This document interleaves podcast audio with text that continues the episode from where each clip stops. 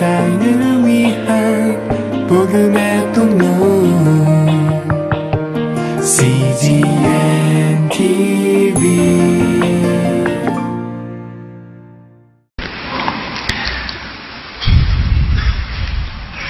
어, 누가복음 24장의 말씀을 저희가 함께 보았습니다. 우리 마음이 뜨겁지 아니하더냐. 엠마오로 가는 두 제자의 이야기 25절부터 35절까지 보았지만 사실 본문의 13절부터 시작이 됩니다. 13절의 말씀을 보면 바로 그날 이렇게 시작합니다. 이 바로 그날은 지난주에 저희가 보았던 안식 후 첫날 어, 빈 무덤을 발견했던 바로 그날입니다. 그 하루에 지금 일어난 사건을 계속 이야기하고 있습니다. 예, 그런데 바로 그날 그들 중 두 사람이 엠마오로 갔다. 그들 중 두 사람이면 열두 사도 가운데 두 사람인가? 아, 그런데 본문을 33절에 가서 보면 엠마오에서 이 두 사람이 돌아와 보니까 열한 사도와 다른 사람들이 있었다. 그래서 사도 중에 두 사람은 아니고요. 예수님을 따라다녔던 제자 그룹 중에서 두 사람이라고 보입니다. 오늘 본문의 앞부분에 나오는 18절에 보면 글로바라는 사람이 그 중에 한 사람이었다. 기록이 되어 있습니다. 아, 그래서 그들이 우리말 성경에는 60스타디온 남제 떨어져 있는 엠마오로 갔다. 오늘날 수치로 환산을 하면 11km입니다. 제가 대략 계산을 해봤어요. 아, 그래서 도대체 오후 몇 시쯤 출발했을까? 11km가 빨리 걸으면 1km당 10분, 적당하게 좀 걸으면 한 15분 걸린다고 합니다. 그래서 15분 곱하기 11 이렇게 하니까 165분 걸리더라고요. 2시간 45분. 그래서 저녁 이전에 저녁 거의 될 쯤 도착했기 때문에 오후 3시 10분쯤 출발한 것 같아요. 네. 제가 계산 열심히 했어요. 오후 3시 10분에 예루살렘을 떠난 이 두 사람이 엠마오라는 인근에 11km 떨어진 촌 마을에 터벅터벅 길을 가고 있었습니다. 처음에는 침묵이 흘렀을 것입니다. 그러다가 이내 두 사람이 이구동성으로 얘기하지 않았을까. 참 좋은 분이었는데. 지나간 시간들이 주마등처럼 흐릅니다. 지난 3년 동안 예수님을 쫓아다니면서 큰 감동과 흥분이 있었는데 그 예수님이 십자가에 처형되는 그 순간부터 이들은 뭐 제정신이 아니었을 것입니다. 깊은 우울과 절망에 빠져서 3일을 어떻게 보냈는지 모르겠어요. 그런데 그 3일째 되는 날 여인들이 무덤에 다녀오더니 빈 무덤이래요. 천사들이 예수님이 살아있다는 거예요. 그 얘기를 듣고 희망이 생기는 게 아니라 더 절망이 생겼어요. 그래서 야 이제는 사람들이 다 미쳐가는구나 이런 생각을 했던 것이죠. 아 이제 고향으로 가야겠다. 이곳 일도 다 잊어버리고 예수님에 관한 이야기도 다 잊어버리고 이제는 고향으로 가야겠다. 그래서 이 두 사람은 부활의 소식을 듣고도 절망에서 벗어나지 못하고 낙향했던 것이죠. 소망의 상황에서도 이 마음이 절망의 상태를 벗어나지 못하면 소망은 발견하지 못하는 법입니다. 자존감이 낮은 사람은 다른 사람이 칭찬을 해줘도 받아들이지 못하는 경우가 많아요. 그래서 어우 당신 오늘 옷을 너무나 예쁘게 잘 입었다. 멋지다. 이렇게 얘기를 해줘도 아니에요. 어울리지 않아요. 칭찬을 해줘도 받아들이지 못하죠. 자녀들에게 넌 잘할 수 있어. 넌 이거 잘할 수 있을 거야. 얘기해줘도 아니라고 난 아무것도 할 수 없다고. 얘기하면 이 부모의 마음은 참 안타까운 것입니다. 스스로 절망을 선언하고 절망의 늪에 빠져서 살아가는 사람들이 있어요.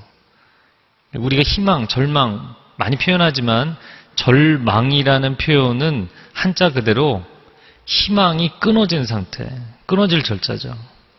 그럼 도대체 그 희망을 누가 끊었냐는 거예요. 사람들이 끊었습니까? 하나님이 끊었습니까? 아니요. 이 땅에 살아가면서 정말 희망이 완전히 없는 상태가 있을 수 있나요? 이 세상에 존재하는 모든 것은 상대적인 것입니다. 그 희망이라는 단어를 끊어버린 사람은 나 자신이라는 거예요. 내가 희망이 없다고 선언해버리는 거예요. 재정적인 압박이 오면 희망이 없다. 선언하는 순간 사람은 죽음을 생각하게 되고, 관계가 악화됐을 때, 아, 희망이 없다. 그럼 더 이상 그 관계를 지속하기가 어려워지는 것이에요. 신앙생활을 하면서도 내가 하나님 오랫동안 믿었지만 희망이 없다. 스스로 절망을 선언해버리면 이 절망의 늪에 빠져 들어가는 것이죠. 불뱀에 물린 이스라엘 백성들을 향해서 장대 높이 노뱀이 달려 있으니까 그 노뱀을 바라보면 삽니다. 라고 얘기해도 절망의 늪에 빠진 사람은 고개를 들 기운조차 없는 거예요. 고개만 들면 되잖아요. 바라보기만 하면 되는데. 여러분, 주님이 우리 곁에 계시는 한 우리 인생에 희망이 있는 줄로 믿습니다. 그런데 그들이 대화하는 중에 예수님이 합류합니다. 그들은 예수님을 알아보지 못했어요. 한참 그들이 얘기하는데 예수님이 곁에서 길만 따라가시다가 지금 무슨 얘기입니까? 이렇게 물어보셨어요. 그 사람들이 길을 멈춰서서 슬픈 기색으로 아니 당신은 예루살렘에서 오는 사람이 어떻게 이 얘기를 모를 수 있느냐. 그런데도 예수님이 나이브한 표정으로 무슨 일인데요? 이렇게 물어보시는 장면이 나옵니다. 주님이 왜 그렇게 말씀하셨을까? 첫 번째는 주님이 몰라서가 아니라 그들이 스스로 깨우칠 수 있도록 과거를 돌이켜보면서 스스로 깨우칠 수 있도록 시간을 주시는 것이죠. 또 한 가지는 그게 무슨 얘기입니까? 라는 것은 예수님의 죽음에 대한 이야기를 하고 있잖아요. 예수님 지금 옆에 멀쩡히 살아계신데 그게 무슨 얘기냐? 난 살아있다. 라는 역설적 메시지를 하시는 것입니다. 우리가 고난의 상황에 처해 있고 더군다나 그 고난의 상황에 해석조차 안 되는 암담한 처지에 있을 때 우리는 주님께 주님 너무 몰라도 모르시는 거 아닙니까? 내 상황이 어떤지를 도대체 알고는 계십니까? 이 제자들은 옆에 서 있는 예수님에게 당신 어떻게 그렇게 모를 수 있느냐? 예수님이 볼 땐 이 두 제자가 모르고 있는 것이고요. 과연 우리는 고난의 상황, 절망의 상황에서 주님이 모르고 계시는 것인지 우리가 모르고 있는 것인지 우리는 기도할 때도 주님께 훈수를 많이 두는 기도를 합니다. 주님 말씀대로 살라니요 세상이 어떤지를 몰라서 하시는 말씀입니까? 주님은 세상을 몰라도 너무나 모릅니다. 아니 주님은 내 마음을 좀 알아주시면 좋겠는데 내 마음을 너무나 모르십니다. 제가 신앙생활을 하면서 깨닫게 되는 거는 내가 나 자신을 아는 것보다 그분이 나를 정확하게 알고 계시더라고요. 근데 주님이 내 마음을 몰라준다고 기도하는 거예요. 주님, 주님은 때를 몰라도 너무나 모르십니다. 지금 시간이 어떻게 됩니까? 빨리 응답을 하셔야지. 주님에 대해서 때에 대한 개념이 없으시다고 또 훈수를 두는. 여러분, 나는 해답이 없어서 답답해 죽겠다고 할 때 주님은 왜 가만히 옆에 서 계시는가? 스스로 깨우칠 수 있도록 스스로 답을 알 수 있도록 기다려 주시는 거예요. 아, 예전에 그런 경험들이 있었는데요. 요즘은 버튼식이라서 좀 그렇긴 하지만 아, 열쇠를 자기 주머니에 넣고 열쇠가 없다고 집 앞에 서 있었던 경험 있으신가요? 네. 전 있었어요. 저는 심지어 아, 최근에 이제 갑자기 지금 생각이 났는데 그 여기 사무실 번호가 있거든요. 번호키이기 때문에 요즘은 열쇠가 굳이 필요가 없잖아요. 근데 그 번호를 몇 년을 열고 닫았는데요. 제 가인 이야기를 마지막 에필리고를 다쓴그 그날이었는데 모든 생각과 에너지를 거기 다 쏟아붓고 그러고 잠시 화장실 나왔는데 번호를 모르겠는 거야. 번호가 뭐였더라 이런 생각이. 근데 핸드폰도 두고 나온 거예요. 그래갖고 전화도 안 되고 아무도 없는데. 여러분 열쇠를 자기 주머니에 넣어놓고 열쇠를 찾는 사람처럼. 그 여러분 요즘은 좀 그런 경험이 많을 텐데 핸드폰 손에 들고 핸드폰 찾는. 예, 심지어 어떤 사람은 전화하면서 핸드폰 찾는. 주님이 옆에 지금 살아계세요? 주님은 당신들이 무슨 얘기를 하는 거냐? 근데 이 사람들은 우리는 절망이다. 희망이 없다. 희망의 본체이신 그분이 옆에 서 계신데 희망이 없다. 라고 이야기를 하고 있다는 거예요. 여러분, 그 인생의 주인이 부활의 주 예수 그리스도이신 그 인생은 모든 인생의 해답을 이미 갖고 있는 줄로 믿습니다. 인생의 어떠한 상황에서도 어떤 문제에도 유일한 해답은 예수 그리스도이십니다. 우리는 인생의 모든 상황과 문제에 대한 마스터키를 갖고 있는 거예요. 아멘. 사망과 저주, 어둠과 절망, 심판을 넘어서게 하셨어요. 근데 우리가 인생에서 감당하지 못할 것이 무엇이 있겠습니까? 음부의 권세도 이 믿음의 공동체를 이길 수 없고 예수 그리스도 안에 있는 자는 능치 못할 일이 없습니다. 사망이나 생명이나 천사들이나 악마들이나 그 어떤 피조물이라도 그리스도 예수 우리 주 안에 있는 하나님의 사랑에서 우리를 끊을 수 없느니라. 성경의 선언입니다. 예수님이 그들의 얘기를 한참 듣다가 25절에 이런 말씀을 하셨어요. 어리석고 예언자들이 말한 모든 것을 마음에 더디게 믿는 사람들이요. 어리석고 더디게 믿는다. 그래서 반대로 이야기를 하자면 지혜와 믿음은 함께 가는 것이에요. 지혜와 믿음은 함께 갑니다. 인간이 알 수 없는 계시를 우리에게 밝혀 주시는 그 말씀을 우리가 있는 그대로 믿는 것, 받아들이는 것이 하나님은 영적 지혜라고 말씀하시는 거예요. 그런데 그 하나님의 계시의 정수가 되시는 예수 그리스도의 성육신과 십자가와 부활 사건 이것을 우리가 믿음이 지혜의 근간이 되는 것입니다. 사람들은 그것을 모른다는 것이죠. 그래서 고린도전서 1장 22절에서 25절 이렇게 말씀합니다. 한번 같이 읽어보겠습니다. 22절 시작.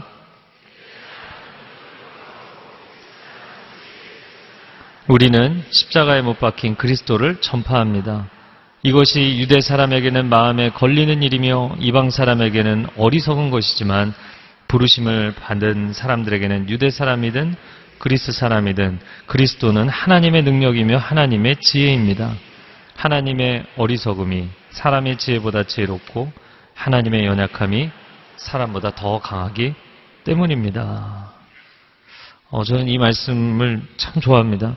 유대인은 구체적인 표적을 구했고 헬라인, 그리스 사람들은 이성적 논리를 구했어요.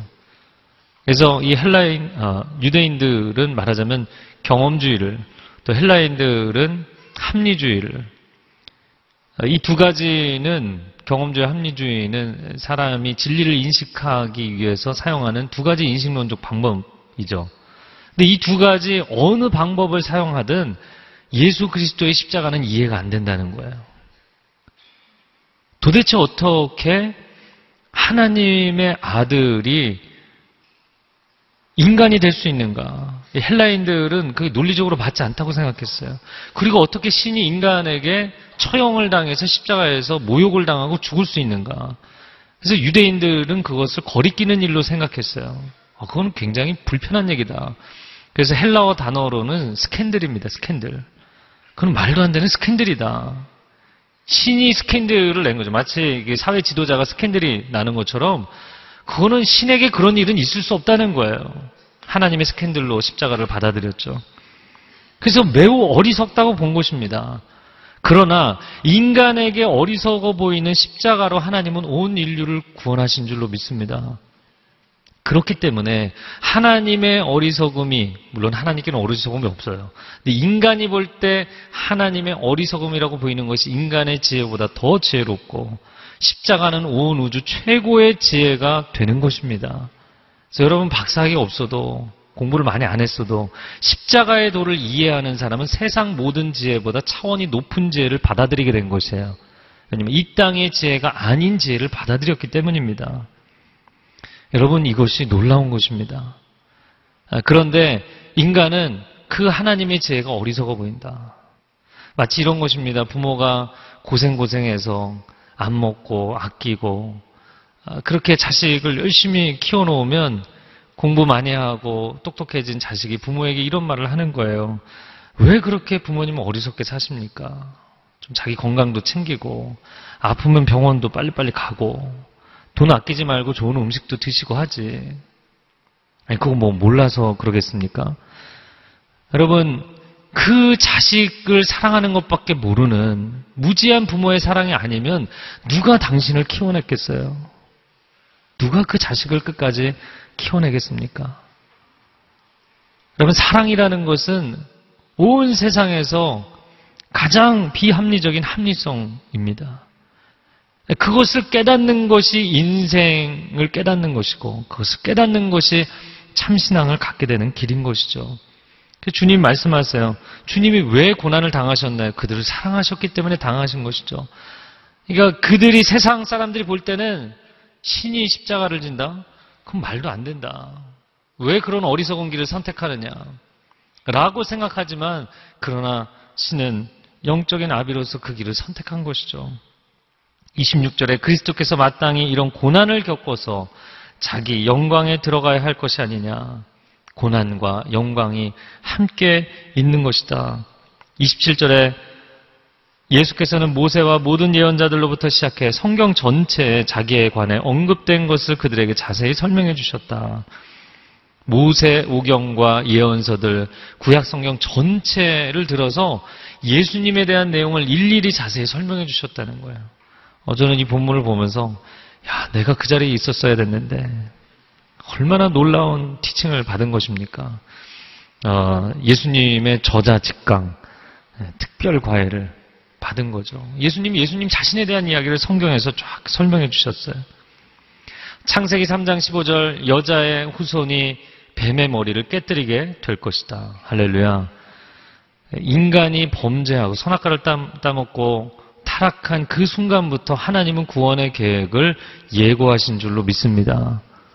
또한 출애굽 사건을 통해서 어린 양 예수 그리스도의 십자가 사건을 예표하신 것이에요. 또한 다윗 왕을 통해서 그 왕의 계보에서 장차 구원자가 오실 것을 예고해 주셨어요. 이사야가 이미 700년 전, 예수님이 오시기 700년 전에 이사야 53장에 고난의 메시아를 예언했습니다. 그 53장을 보면 마치 700년 뒤에 일어날 사건을 영상으로 보는 것처럼 자세하게 써놨어요. 어떻게 이것이 가능할까 싶을 정도의 기록을 써놓았습니다. 700년 전에 쓴 기록이죠. 그러니까 예수님은 그 제자들을 보면서 성경의 모든 말씀이 나를 설명하고 있고 인류의 모든 역사가 예수 그리스도를 정점으로 끊임없이 징표들을 보여주고 있는데 어떻게 너희들은 모를 수가 있느냐? 모르고 있는 것, 상황 판단을 못하는 것은 내가 아니라 너희다 라는 말씀을 하고 계시는 것이죠. 여러분, 우리 인생에 아직 해답이 없다. 아직 희망이 없다. 사실은 희망이 없고 해답이 없는 것이 아니라 해답을 해답으로 볼 수 있는 눈이 없는 것이고 희망을 희망으로 받아들일 수 있는 믿음이 없는 것입니다. 마치 이런 것이죠. 어떤 수험생이 중요한 시험을 봤어요. 합격자 발표 연락을 해봤는데 불합격인 거예요. 너무 낙심해서 핸드폰 수신도 안 하고 연락 두절에 잠수를 탄 거예요. 근데 3일 뒤에 그 대학에서 합격입니다. 다시 저 연락이 왔어요. 할렐루야잖아요. 반응들이 없으시지만 이건 뭐 사망에서 생명으로 옮긴 부활의 사건 아니겠습니까? 그런데 이 학생이 여전히 절망 가운데 빠져서 연락도 안 받아요. 어디에 있는지도 몰라요. 나타나지도 않아요. 면접도 봐야 되는데 학교 등록도 해야 되는데 이 학생이 나타나지 않는다면 얼마나 안타까운 상황입니까? 예수님의 마음은 그런 안타까운 마음인 거예요.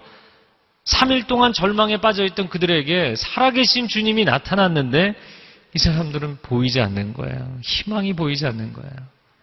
그리고는 당신이 상황 판단을 못하고 있다라고 오히려 예수님에게 핀잔을 주고 있었던 것이죠. 자, 그 다음 장면입니다. 28절과 29절 말씀 같이 읽어보겠습니다. 시작.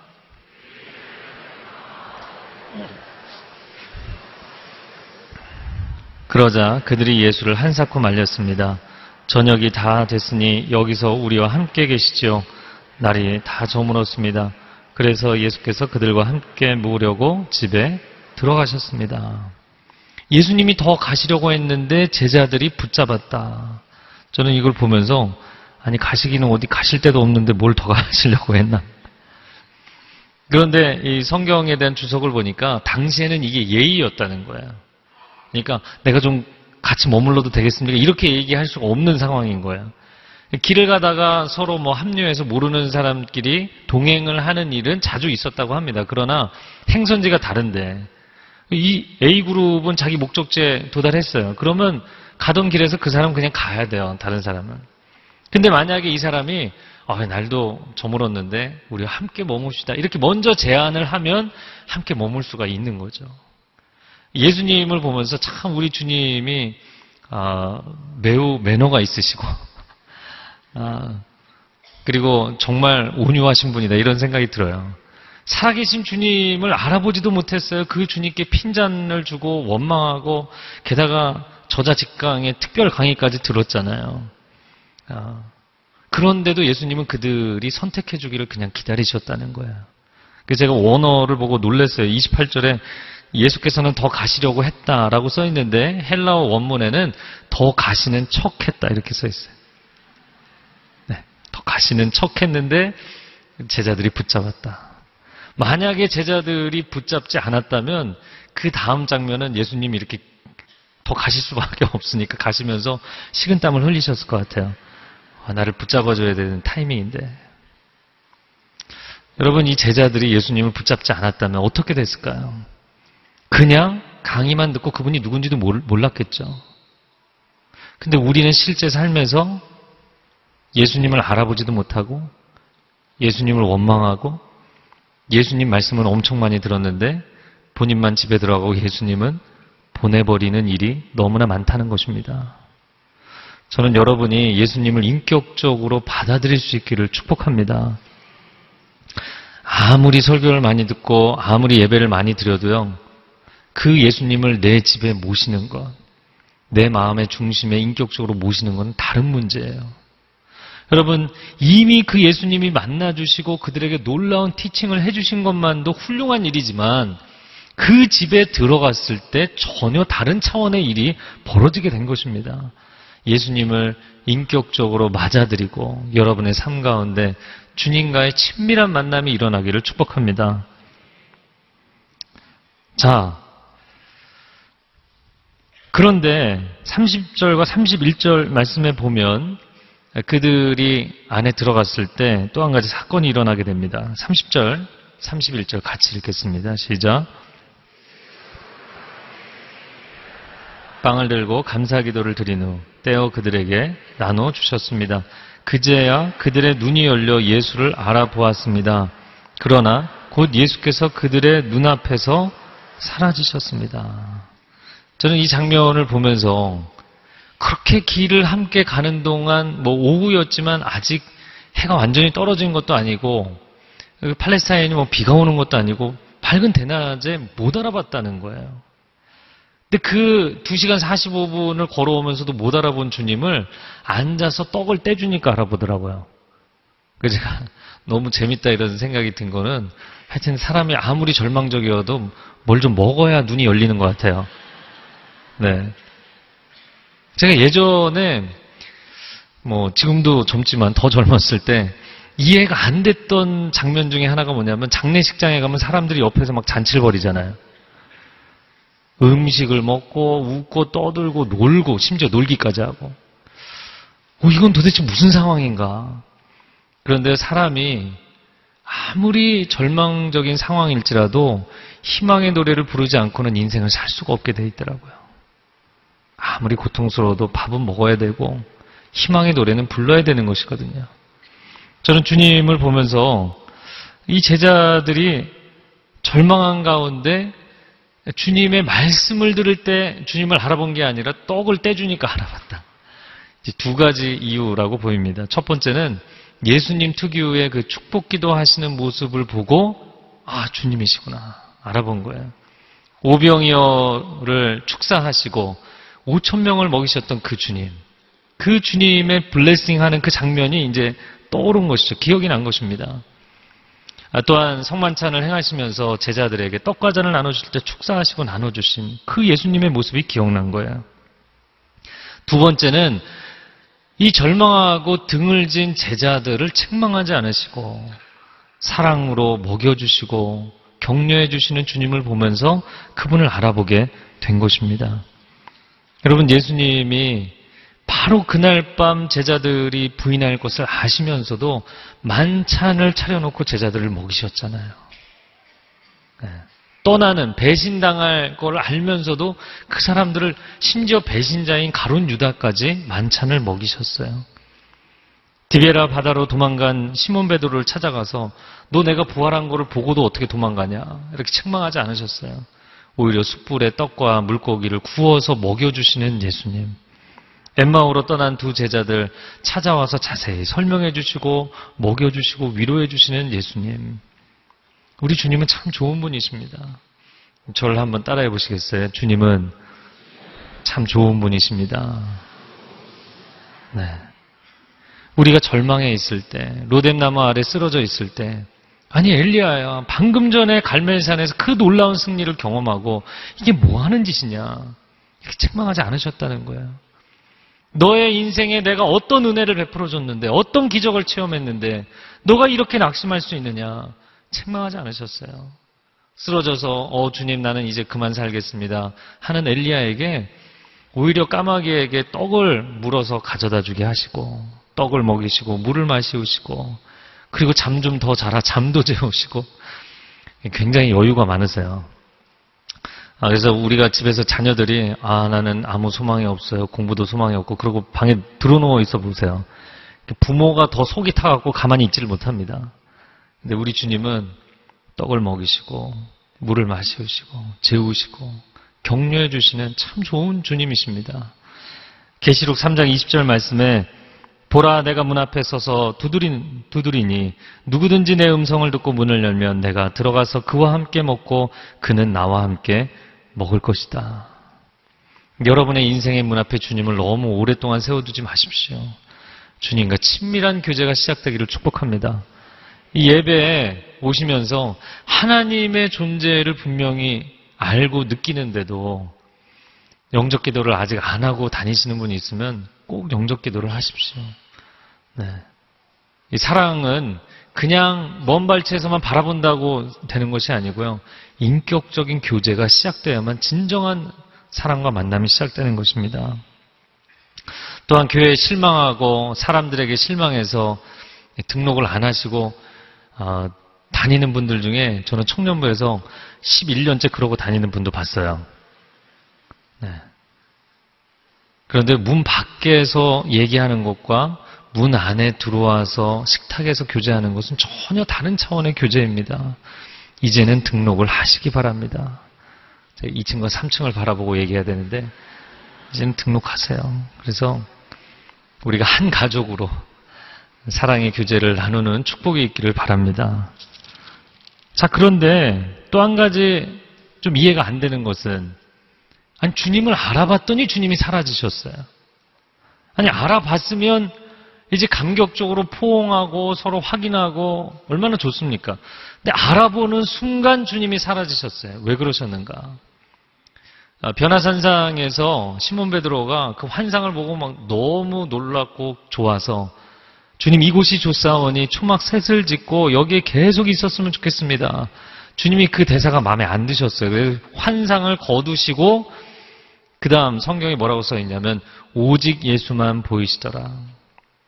왜냐하면 그 상황에서 본질은 환상이 아니라 예수 그리스도이기 때문이었습니다. 환상에 현혹되지 마라. 아, 그 화려함에 현혹되지 마라. 예수 그리스도 한 분을 믿는 것이 신앙이다. 그럼 오늘 이 사건에서의 본질은 무엇인가요? 여러분 부활 사건에서의 본질은 그 다시 사신 주님을 내 눈으로 보고 내 손으로 만지는 것이 본질이 아니라 그 주님이 살아계셔서 지금 하나님 보좌 우편에서 다스리고 계시다는 것을 내 인생을 역사를 주관하고 계시다는 것을 믿음으로 고백하는 것 이것이 부활 사건의 핵심입니다. 할렐루야. 이 신앙의 고백이죠. 근데 32절에 그들이 예수님은 사라졌는데 여전히 그들의 마음이 뜨거운 거예요. 길에서 그분이 우리에게 말씀하시고 성경을 풀어주실 때 우리 마음이 뜨거워지지 않았느냐. 사랑한다고 입으로는 고백하면서도 앞에 서로 마주 보면서 전혀 마음이 뜨거움이 없어요. 오랫동안 보이지 않아도 마음에 진실한 사랑의 뜨거움이 있는 사람이 있어요. 무엇이 진실한 신앙, 신앙이냐는 것이죠. 이 부활 신앙이라는 것은 우리의 눈으로 보지 못할지라도 그 도마에게 주님 말씀하셨죠. 보고 믿는 사람보다 보지 못하고 믿는 사람이 더 복되도다. 할렐루야. 우리는 보지 못하고 믿는 세대잖아요. 여러분 이 부활 신앙을 가지고 삶 가운데 승리가 있는 그런 인생이 되기를 축복합니다.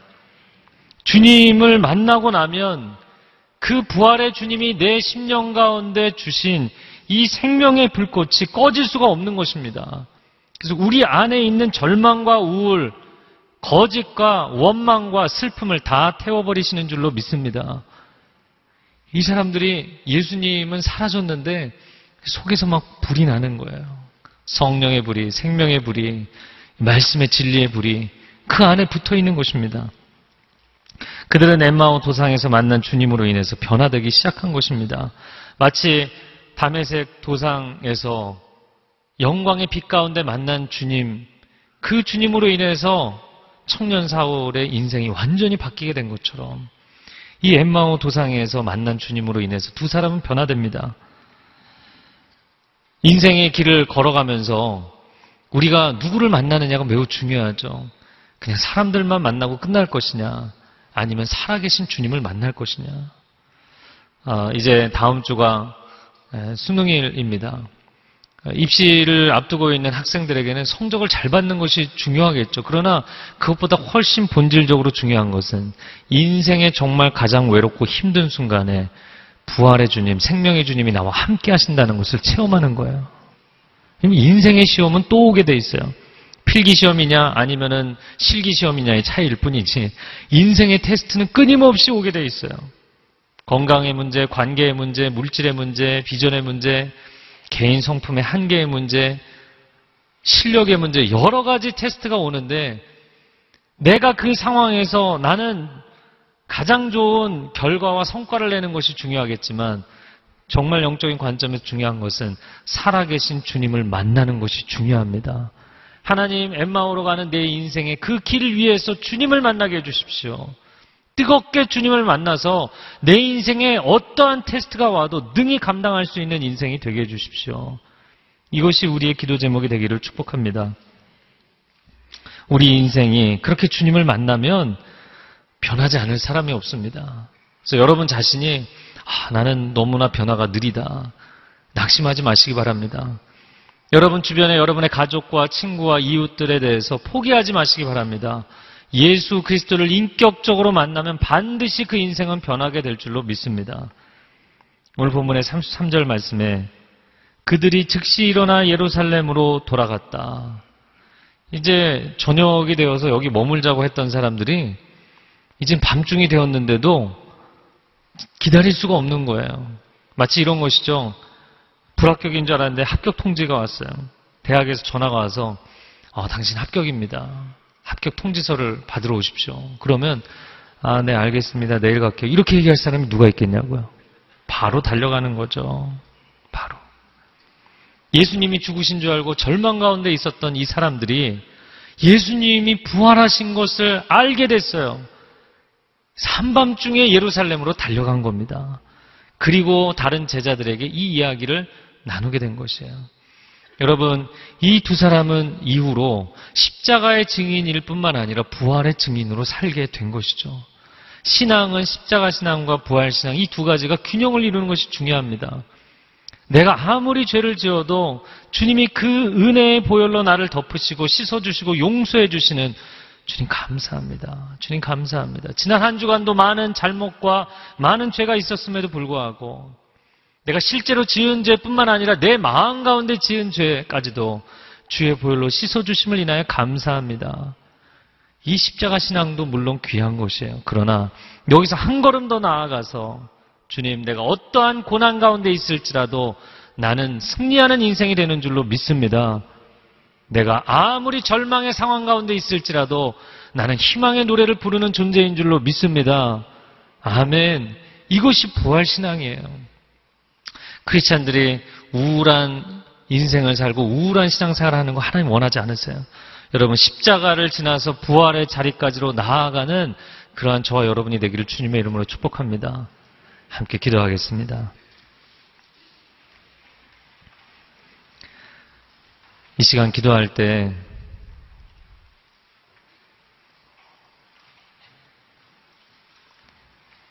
엠마오로 가는 두 제자가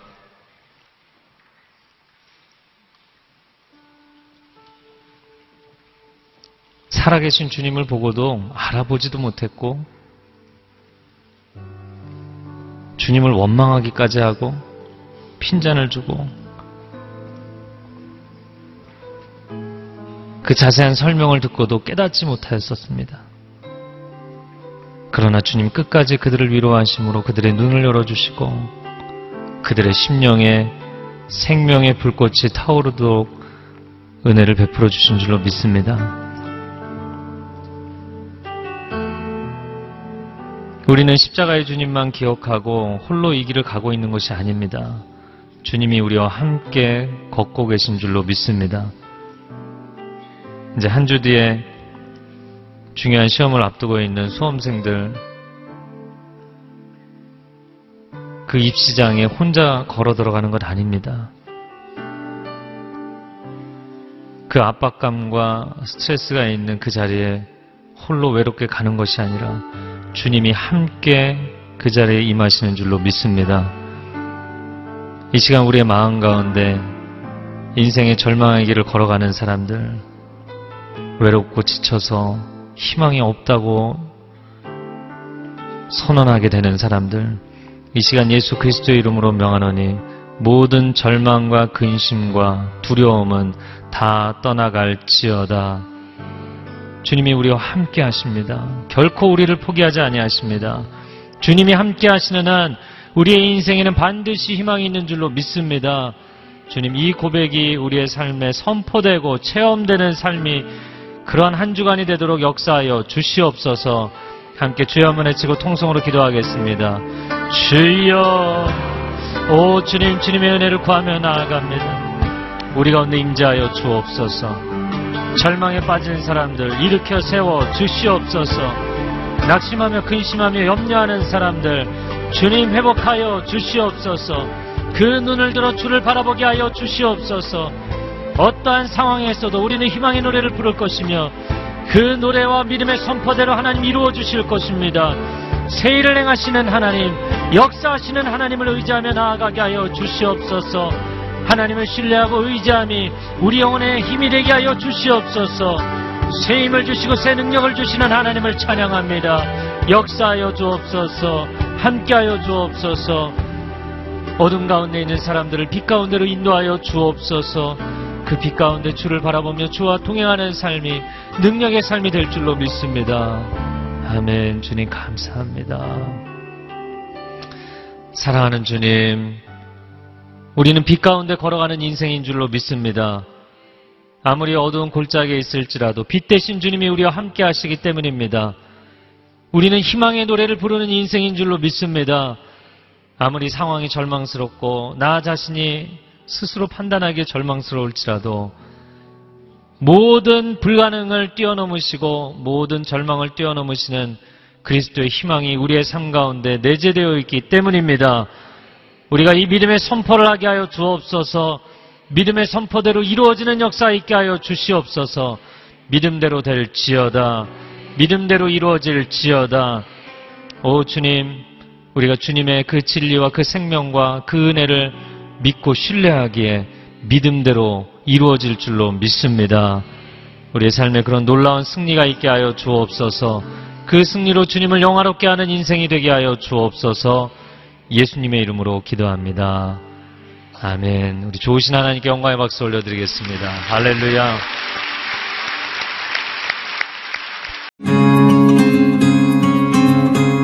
여러 기독교 방송이 있는데 왜 CGN TV가 필요할까요?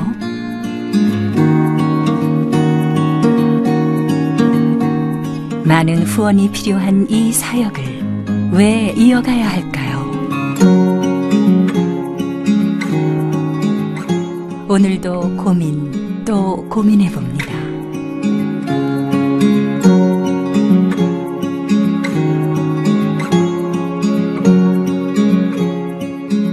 선교사님의 웃음 그리고 눈물까지 작은 도움이 될 수만 있다면 CGN TV의 존재 이유 충분하지 않 온 누리의 복음을 땅 끝까지 CGN TV와 함께 땅끝 선교사가 되어 주세요.